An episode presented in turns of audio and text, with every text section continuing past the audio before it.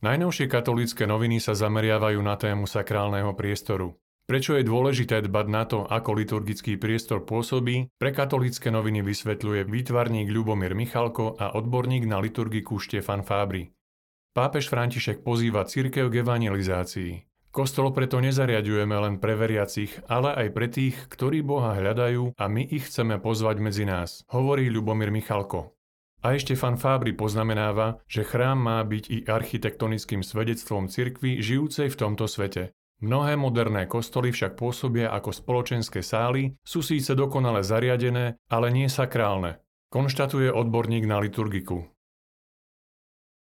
V reportáži katolícke noviny približujú prácu reštaurátora Štefana Kocku.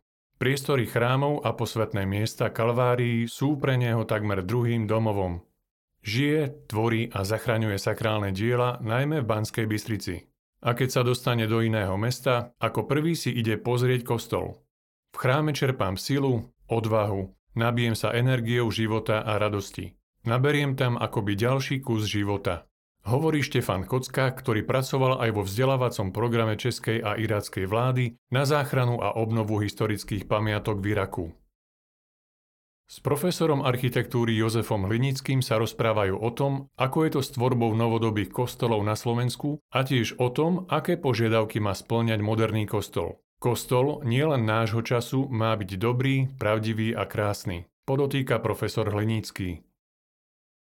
Kňaz a odborník na liturgiku Vladimír Kiš približuje v rubrike Duchovná obnova, aké miesto má v priestore chrámu človek – v kostole prídeme na svoje miesto, ktoré je jedinečné nie preto, že by sme ho mali vyhradené pre seba, ale je to miesto, ktoré máme v cirkvi pred Bohom. Práve v tej chvíli si uvedomujeme, aký sme vzácni v Božích očiach, píše Vladimír Kiš.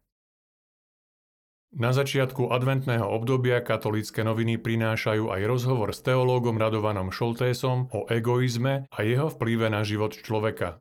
Neustále sledujeme, čo si o nás druhý myslia. Preto chceme byť na prvom mieste, vyniknúť v práci, získať na cene. Dokonca sa môžeme domnievať, že sa takto stávame cennými aj v Božích očiach. Ježiš však túto mentalitu odmietol, lebo je falošná, hovorí Radovan Šoltés.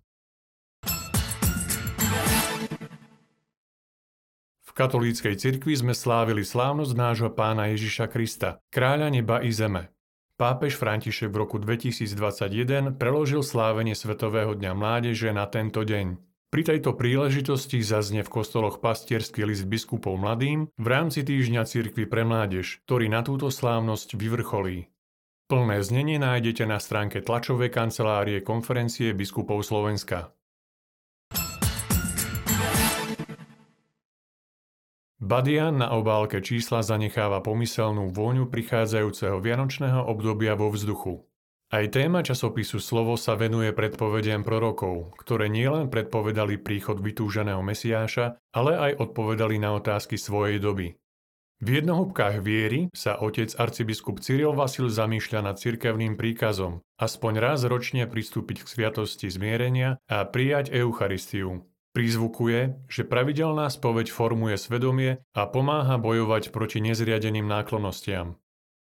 Modlitbu za múdru detskú vieru čitateľom predloží otec František Sochovič. Volá ich k modlitbe za schopnosť dôverovať Bohu za každých okolností. Otec Marko Durlák ponúka preklad diela Mikuláša Kabasila sa o tom, ako Kristus účinkuje v živote kresťana prostredníctvom sviatostí. Nie je to človek, čo sa vydal cestou k Bohu, to on zostúpil a prišiel k nemu. Nie je to on, čo ho hľadal, lež on bol hľadaný.